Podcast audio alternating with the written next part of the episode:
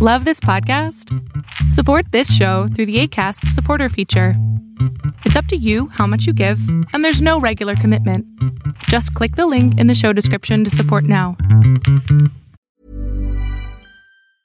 Normally, being a little extra can be a bit much, but when it comes to healthcare, it pays to be extra.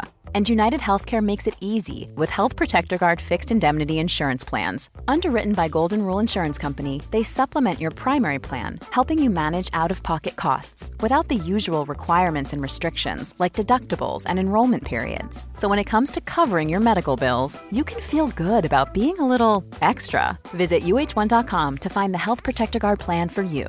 How would you like to look five years younger? In a clinical study, people that had volume added with Juvederm Voluma XC in the cheeks perceived themselves as looking five years younger at six months after treatment. Look younger, feel like you. Add volume for lift and contour in the cheeks with Juvederm Voluma XC. Reverse signs of aging by adding volume to smooth laugh lines with Juvederm Vollure XC.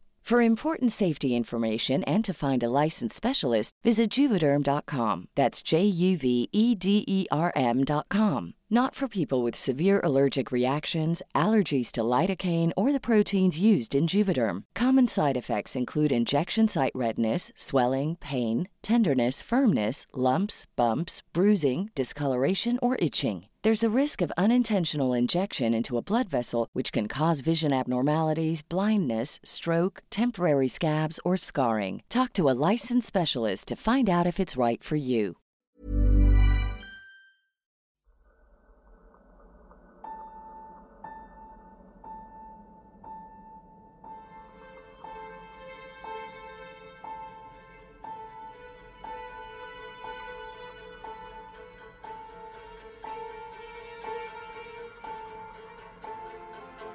From the blackest corners of your mind, they call, pulling you deep into shadow, twisting your senses, keeping you from sleep.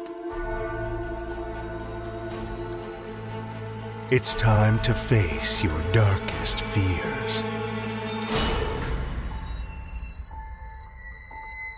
This is Tales to Terrify.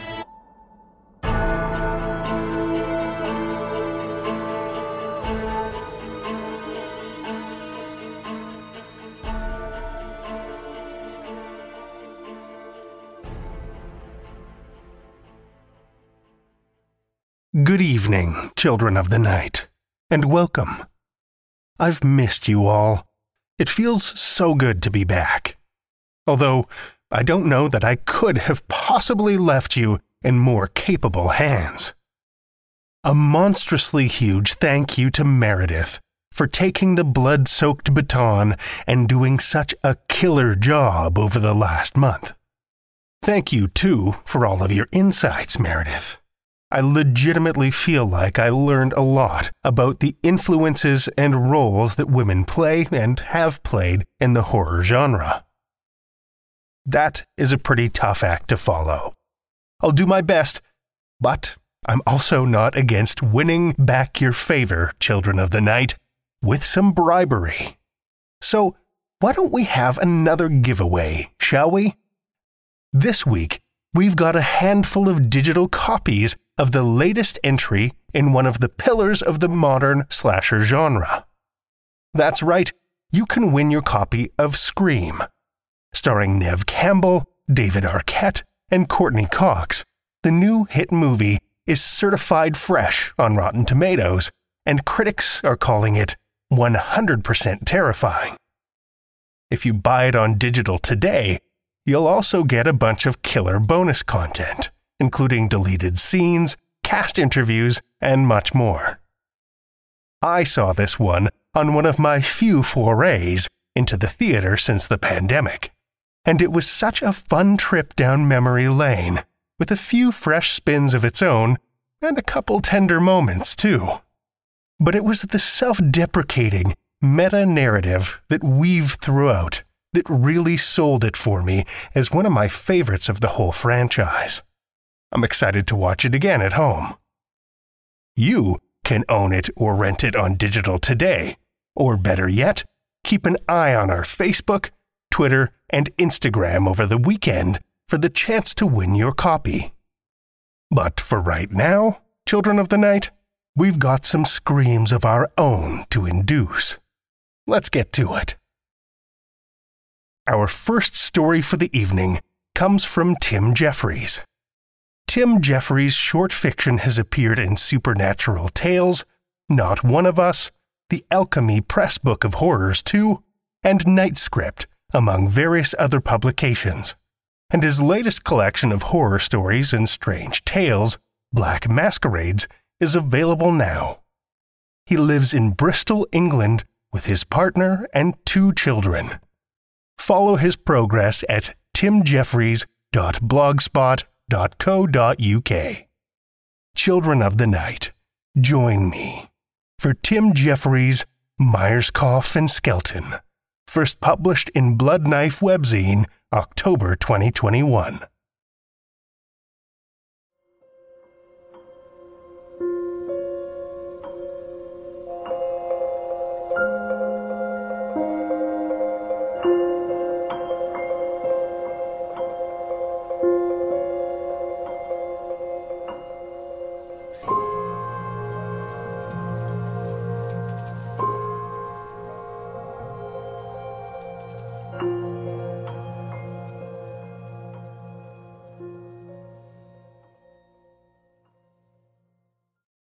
They came only on grey days, or so it seemed to Victor.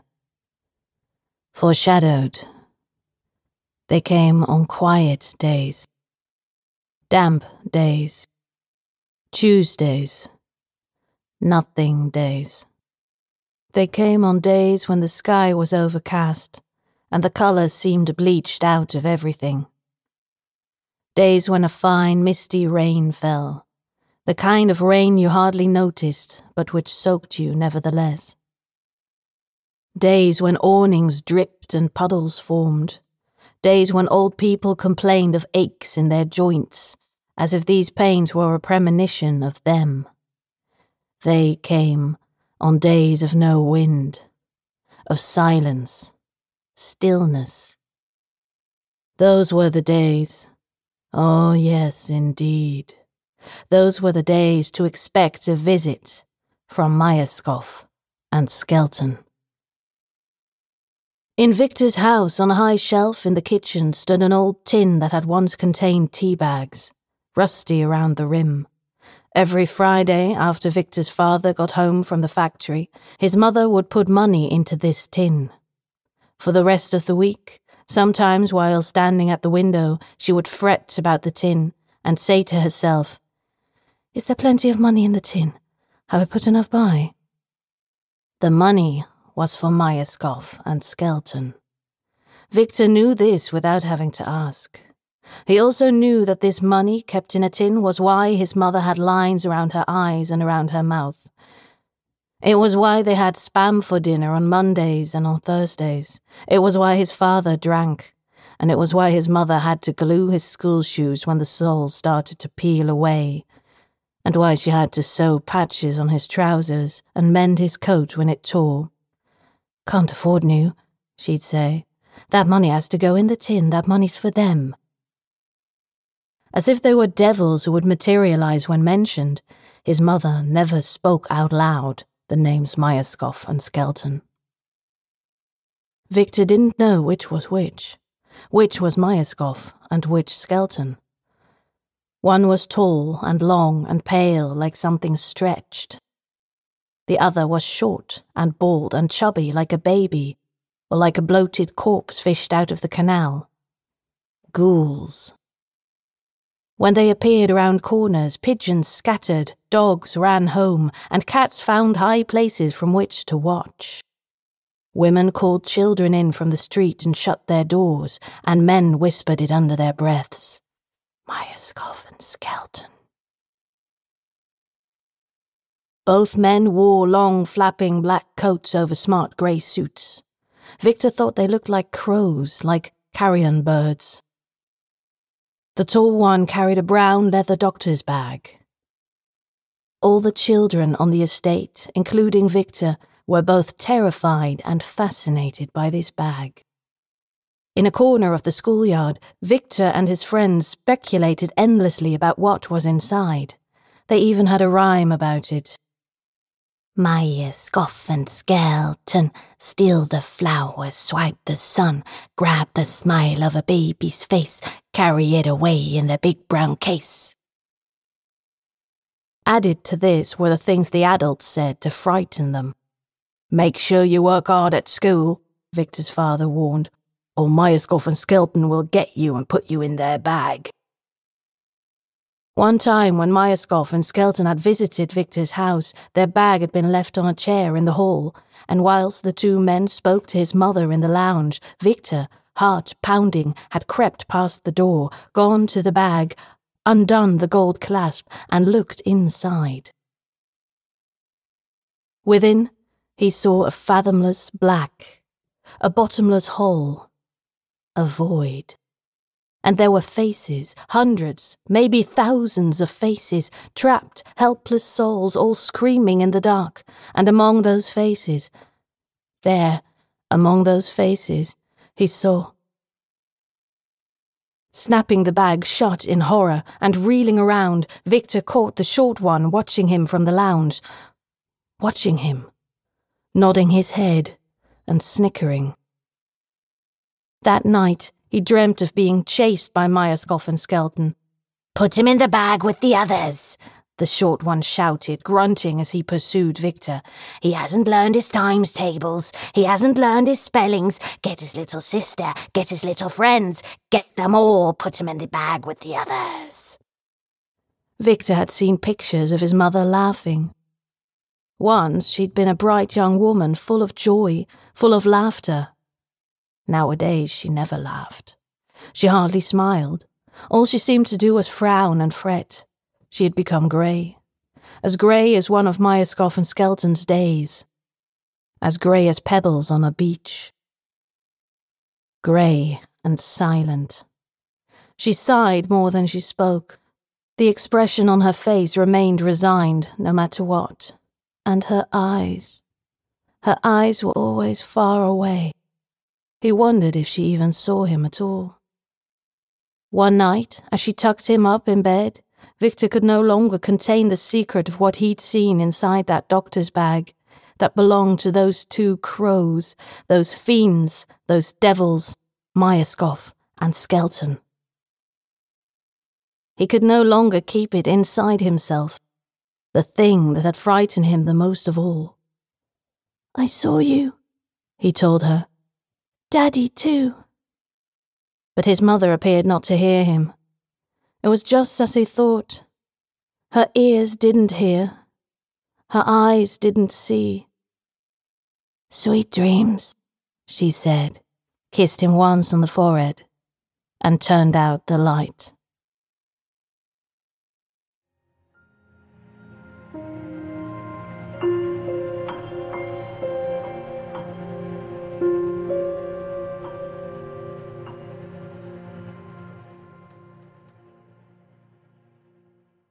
That was Tim Jeffreys, Myerscough and Skelton, as read by Alexandra Elroy. Alexandra is a bilingual voice actress and writer who lurks by the shallow polders of the Netherlands, waiting for her next bout of inspiration. She loves everything to do with stories, especially creative and playful horror. Her favorite voices to do are witches, goblins, and crazy computers things she brags about are her children, her stories, her Japanese BA, and her podcast on UK culture, One Cup of Perfect Tea. Thank you, Alexandra. If you're looking for plump lips that last, you need to know about Juvederm lip fillers. With Juvederm Volbella XC and Juvederm Ultra XC, your lip look, whether it's subtle or bold, can last up to one full year with optimal treatment and no additional maintenance. Find a licensed specialist and see if it's right for you at juvederm.com today. That's J U V E D E R M.com. Add fullness to lips in adults over 21 with Juvederm Volbella XC or Juvederm Ultra XC. Do not use if you have severe allergies or a history of severe allergic reactions, or if you're allergic to lidocaine or the proteins used in Juvederm. Tell your doctor if you have a history of scarring or taking medicines that decrease the body's immune response or that can prolong bleeding. Common side effects include injection site redness, swelling, pain, tenderness, firmness, lumps, bumps, bruising, discoloration, or itching. As with all fillers, there's a rare risk of unintentional injection into a blood vessel, which can cause vision abnormalities, blindness, stroke, temporary scabs, or scarring. For full important safety information, visit juvederm.com. Cool fact a crocodile can't stick out its tongue. Also, you can get health insurance for a month or just under a year in some states. United Healthcare short term insurance plans, underwritten by Golden Rule Insurance Company, offer flexible, budget friendly coverage for you. Learn more at uh1.com. How would you like to look five years younger? In a clinical study, people that had volume added with Juvederm Voluma XC in the cheeks perceived themselves as looking five years younger at six months after treatment. Look younger, feel like you. Add volume for lift and contour in the cheeks with Juvederm Voluma XC. Reverse signs of aging by adding volume to smooth laugh lines with Juvederm Vollure XC. For important safety information and to find a licensed specialist, visit juvederm.com. That's J U V E D E R M.com. Not for people with severe allergic reactions, allergies to lidocaine, or the proteins used in Juvederm. Common side effects include injection site redness, swelling, pain, tenderness, firmness, lumps, bumps, bruising, discoloration, or itching. There's a risk of unintentional injection into a blood vessel, which can cause vision abnormalities, blindness, stroke, temporary scabs, or scarring. Talk to a licensed specialist to find out if it's right for you. Our second tale tonight comes from Davin, Ireland. Davin, Ireland's stories have appeared in over 70 print magazines, webzines, and anthologies around the world, including Aeon Speculative Fiction, Underworlds, Pseudopod, Storyteller Magazine, and Something Wicked. You can visit his site at davinireland.com. Listen with me, children of the night to Davin Ireland's Battleground, first published in the December 2011 Wicked East Press horror anthology, Under the Stairs.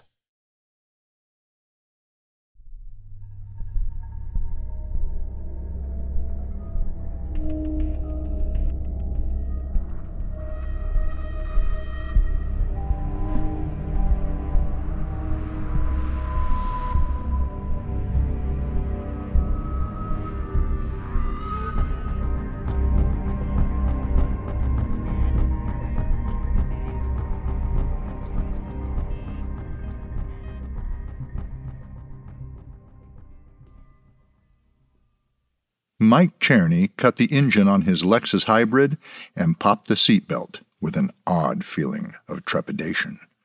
Something wasn't right. The narrow stretch of the B 2110 before him dissected a sprawling tract of West Sussex countryside that ran unbroken from horizon to horizon beneath the gray winter sky. It was largely featureless save for a few nondescript hillocks and a skein of bare poplars to the north. But what really caught Mike's attention were the obstacles barring his way. Disturbingly, one of them was a 16 wheeled articulated lorry jackknifed into a nearby ditch. The other, slewed across the road and smoking languidly, bore a vague resemblance to a National Express coach. It was difficult to tell because the wreckage was scorched black by flames that appeared to have burned unchecked throughout the night. How such a thing could have happened was beyond him. Mike shoved the hybrid's door open and stepped onto the asphalt. The world looked bigger outside the car. Without the protection of its gleaming metal exoskeleton, he felt as vulnerable as a child lost in a shopping mall. Part of the reason for that was the acrid stench of soot polluting the air, but it was the unearthly sense of quiet that really unsettled him, as if the scene had been deliberately set for the next stray tourist. It sprang to mind that this might be one of those dreadful hidden camera shows where unwitting participants were lured in and humiliated for the purposes of entertainment. But surely the notion was absurd. The scene itself provided no clue.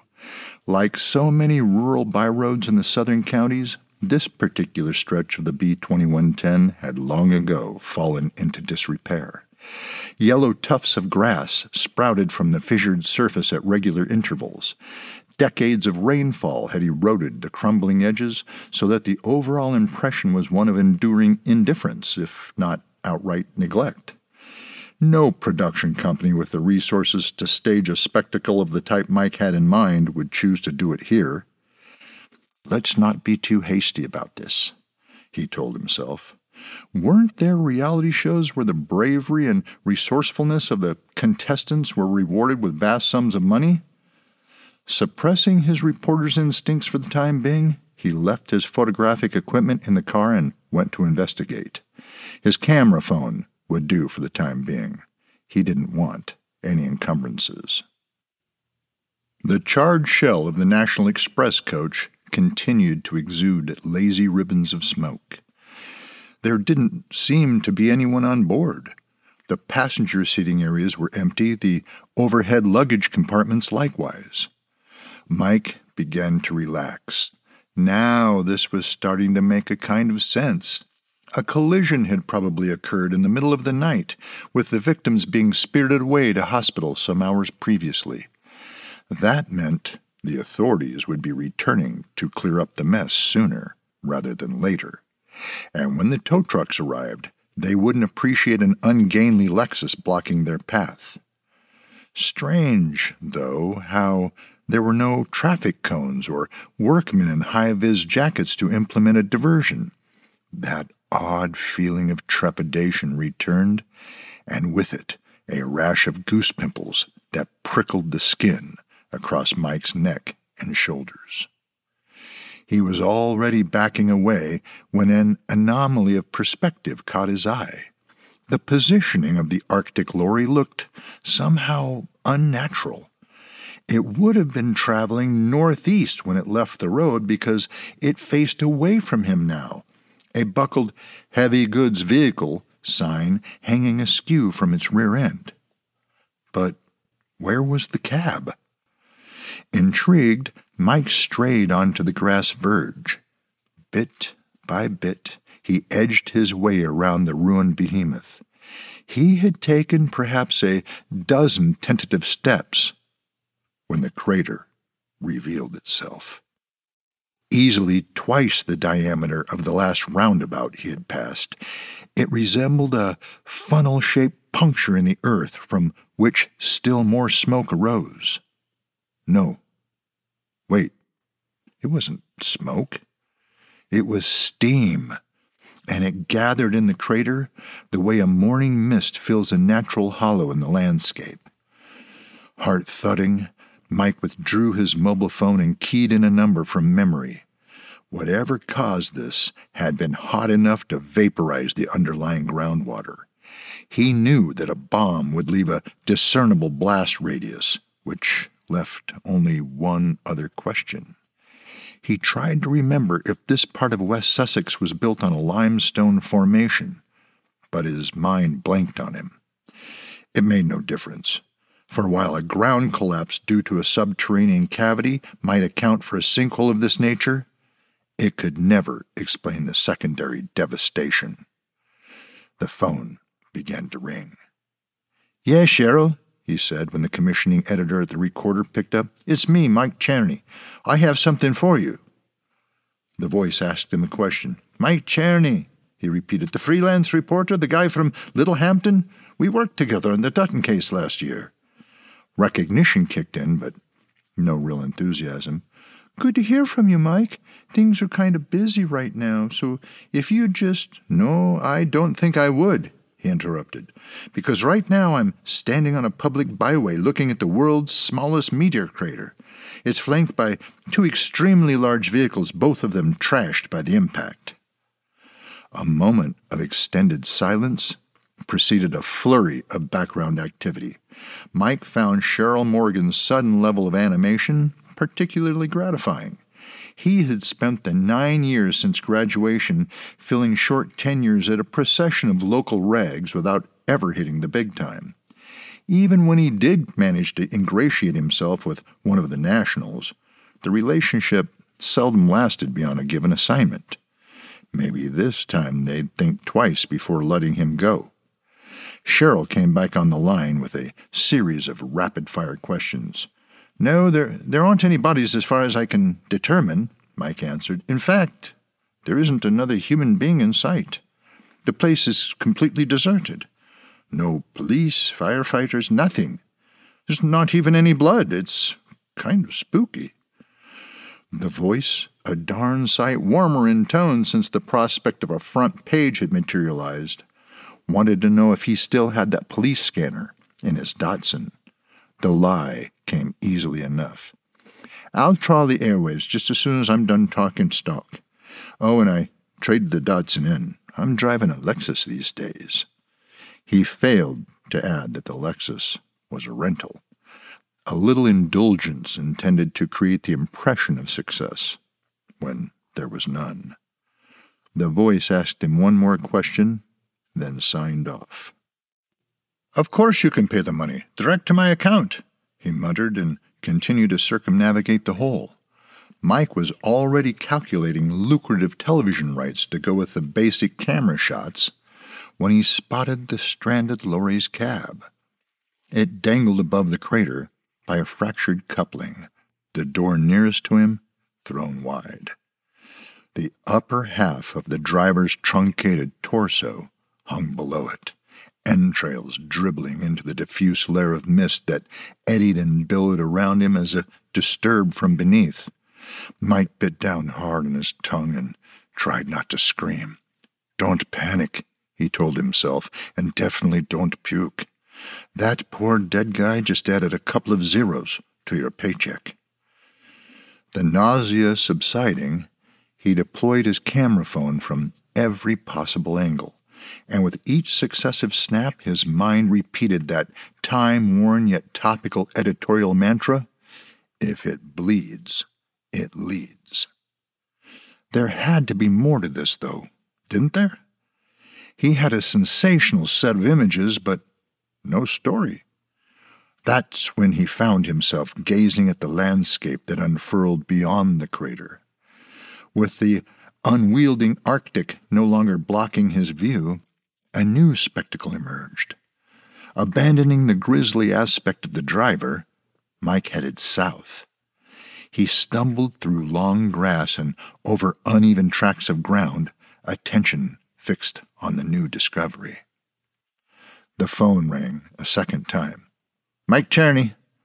Cheryl again, groping for an update not demanding, not requiring, not even asking. The woman was practically begging him. He allowed her to grovel for a bit, then recounted the grisly fate of the driver. And there's piles of abandoned luggage everywhere, he added, stepping around an attache case that looked as if it had been fried on a truck stop griddle. A profusion of suitcases, rucksacks, and overnight bags followed, their numbers increasing the closer he came to a low hillock some forty feet distance. He gave all of this to Cheryl in a running commentary, knowing full well she was either taking it down verbatim or recording it. Head for that hill, she told him. Find yourself the best possible vantage point and get filming. God knows what else you'll find out there. Mike couldn't agree more. Regrettably, the luggage issue was becoming a problem. Much of it had burst, heaving everything from bathrobes to tent poles to disposable nappies into his path. In places, he had to clamber over mounds of heavy winter clothing saturated with liquid mud in others his feet caught in carry handles and torn zippers, and the terrain was becoming increasingly treacherous.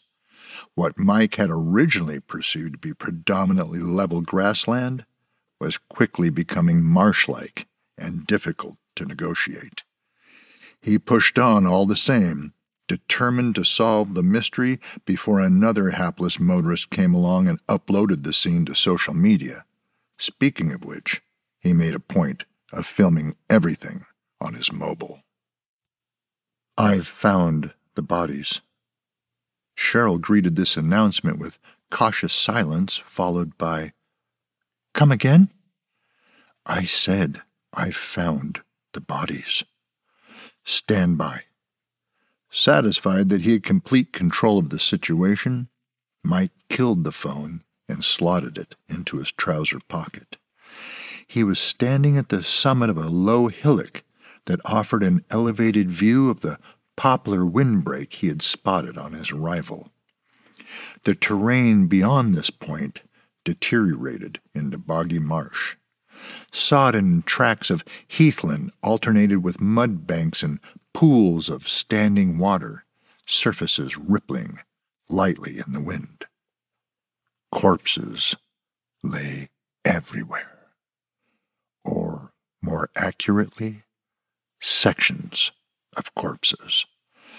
Body parts clogged the water, staining some of it a nauseating purplish black. Stray limbs decorated the spongy ground. Every single one of the victims appeared to have been systematically dismembered. But that was only the start of it. Oblivious to the intruder, ravens and a few dirty gulls strutted between the various islands of exposed human flesh, tearing at the choicest morsels like barons at a medieval banquet. A miasma of blood, stagnant water, and unconfined fecal matter soured the air. Mike ignored it all. He was staring at another group of bodies, most of which were scattered in a tight arc to the left. Deeply afraid now, he made his way over on legs that felt like hollow tubes, mobile warbling impatiently at his hip. He put it to his ear as if in a dream.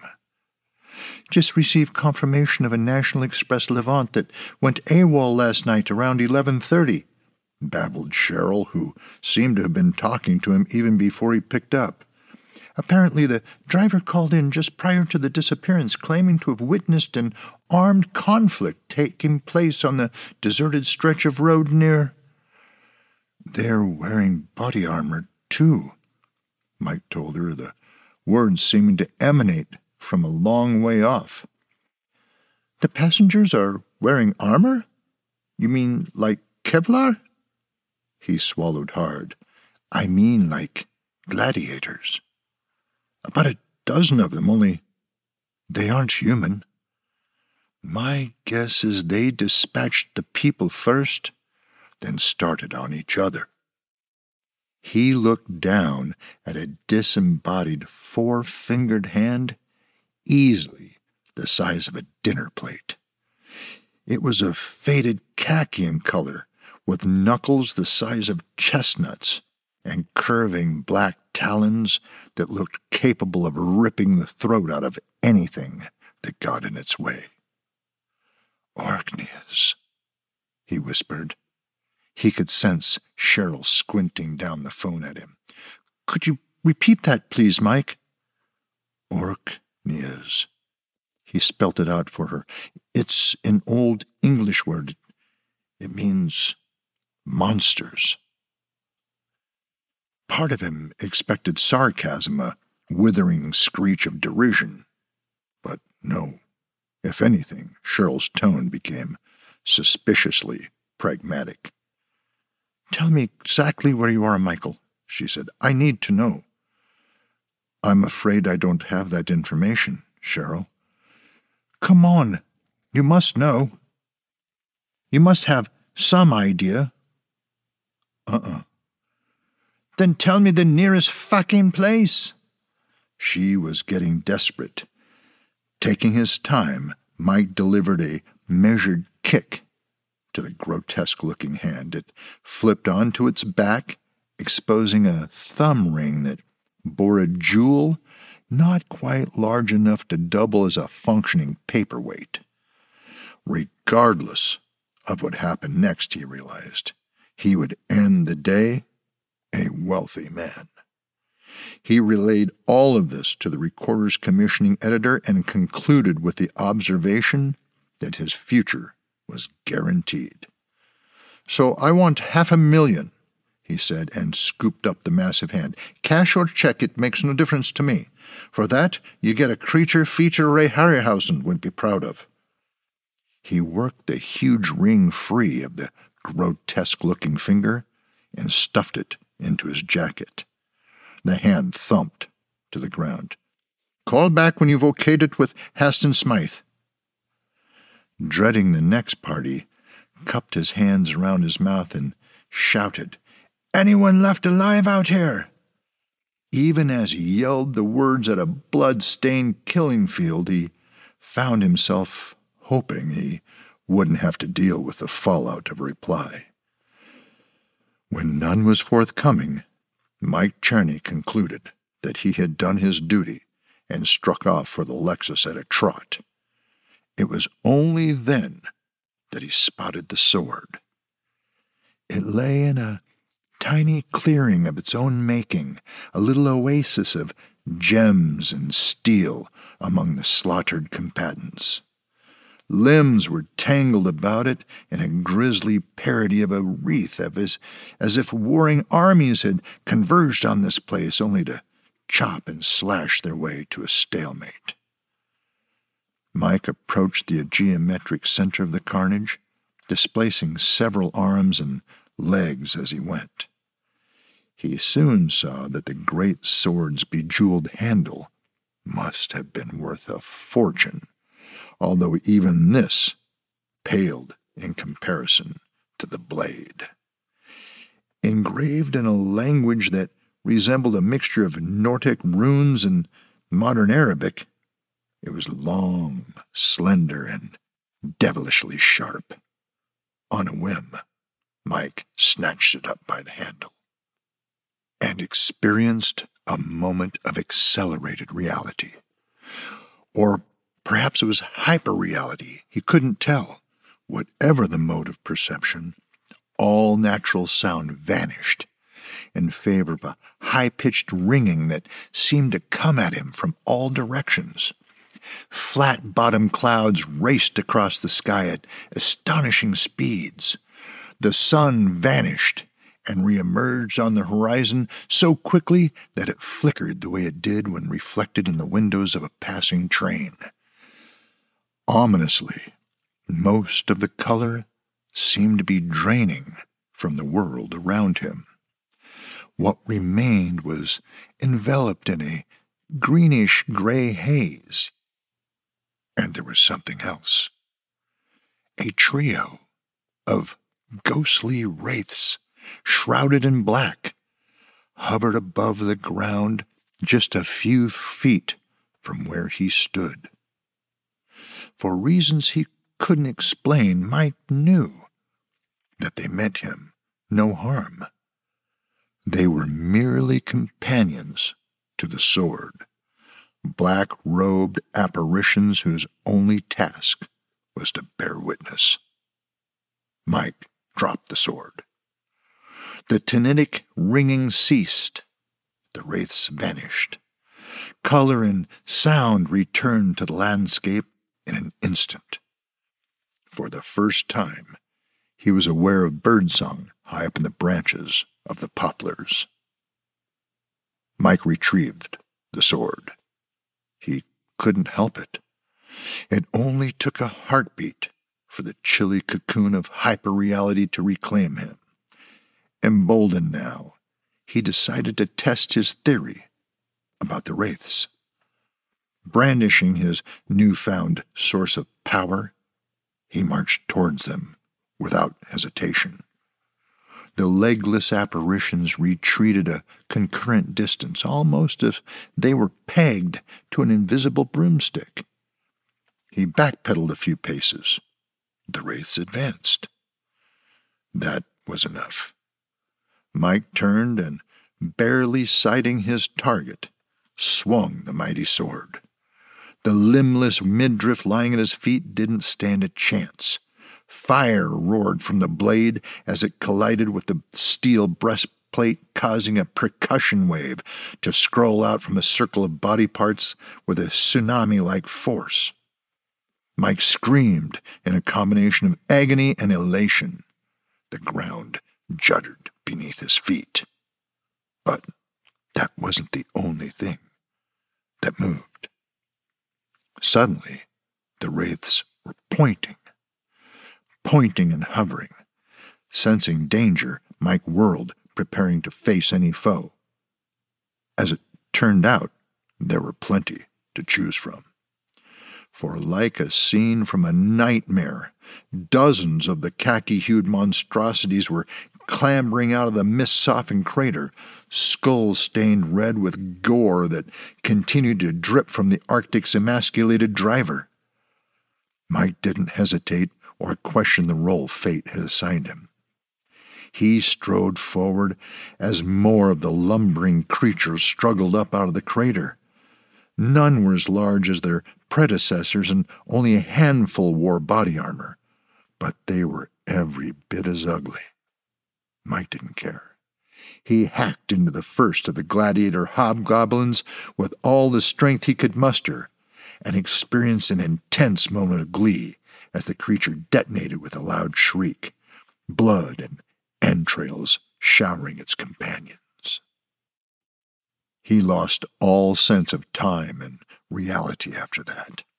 With mind and body focused solely on the task at hand, paltry issues such as memory and conscious awareness lost their significance. What could have been a thousand centuries or a thousand seconds after the gore fest began?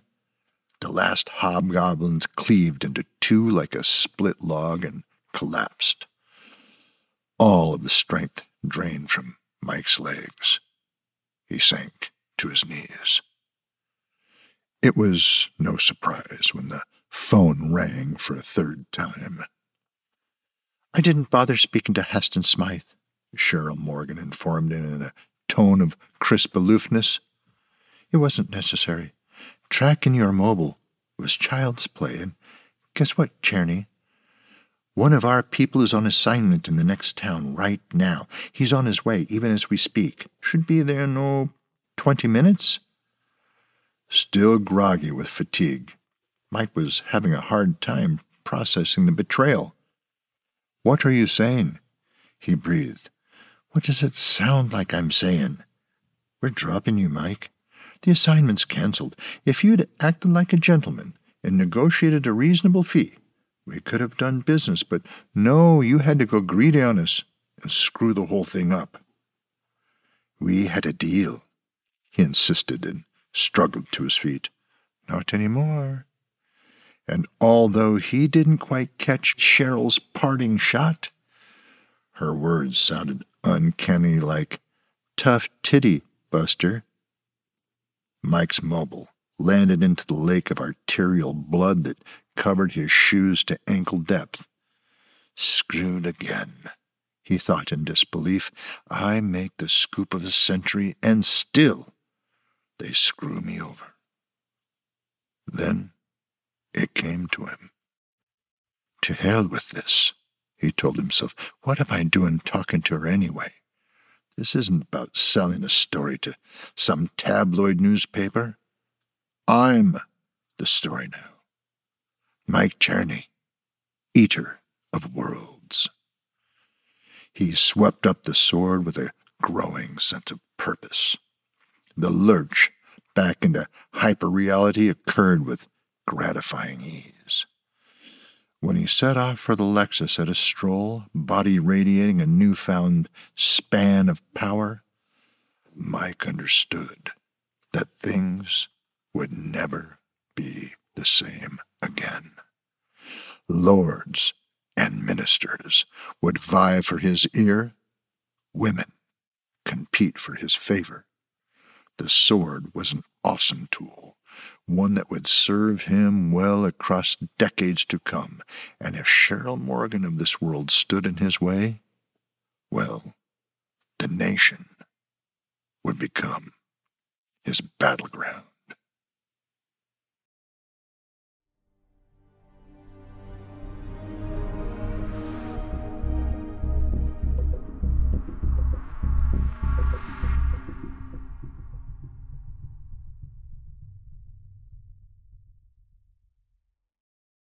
That was Davin Ireland's Battleground, as read by Scott Fulps. Scott Fulps is a narrator and voiceover artist.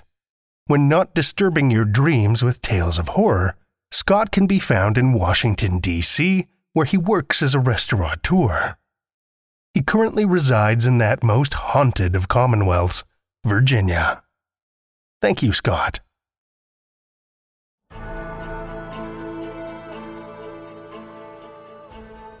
Well, children of the night, the hour is late, and we've run out of tales to tell. For now. Tales to Terrify is made possible by the tremendous generosity of our supporters on Patreon and PayPal. Incredible fans like Kathy Robinson and Amanda Gottfried, whose generous support helps keep the lights on and flickering ominously. Not a supporter already? Head over to patreon.com slash tales to terrify, where you'll find all kinds of perks like ad-free and extended episodes, bonus content, and one-of-a-kind collectibles and merch packs. Every dollar goes back into this show to make it as horrific as possible, and we appreciate it so much. Want another way to support the show that doesn't cost a cent? Head over to Stitcher, Podchaser, or Apple Podcasts and leave us a five star review. You'll not only put an unnaturally wide smile on our faces, but help new listeners discover our terrifying tales, too. Now you can share your love of the show out in the world with some Tales to Terrify merch. TalesToTerrify.com slash merch will take you to our TeePublic store where we've got a great collection of creepy custom and curated designs that's always growing, so check back often. Tales to Terrify is produced by Seth Williams, Pete Morsellino, Meredith Morgenstern, Andrew Gibson, and myself, Drew Sebastini, with original theme by Nebulus Entertainment. Tales to Terrify is distributed under a Creative Commons Attribution, Non Commercial, No Derivatives license. Join us again next week as we feed the hungry shadows with more Tales to Terrify.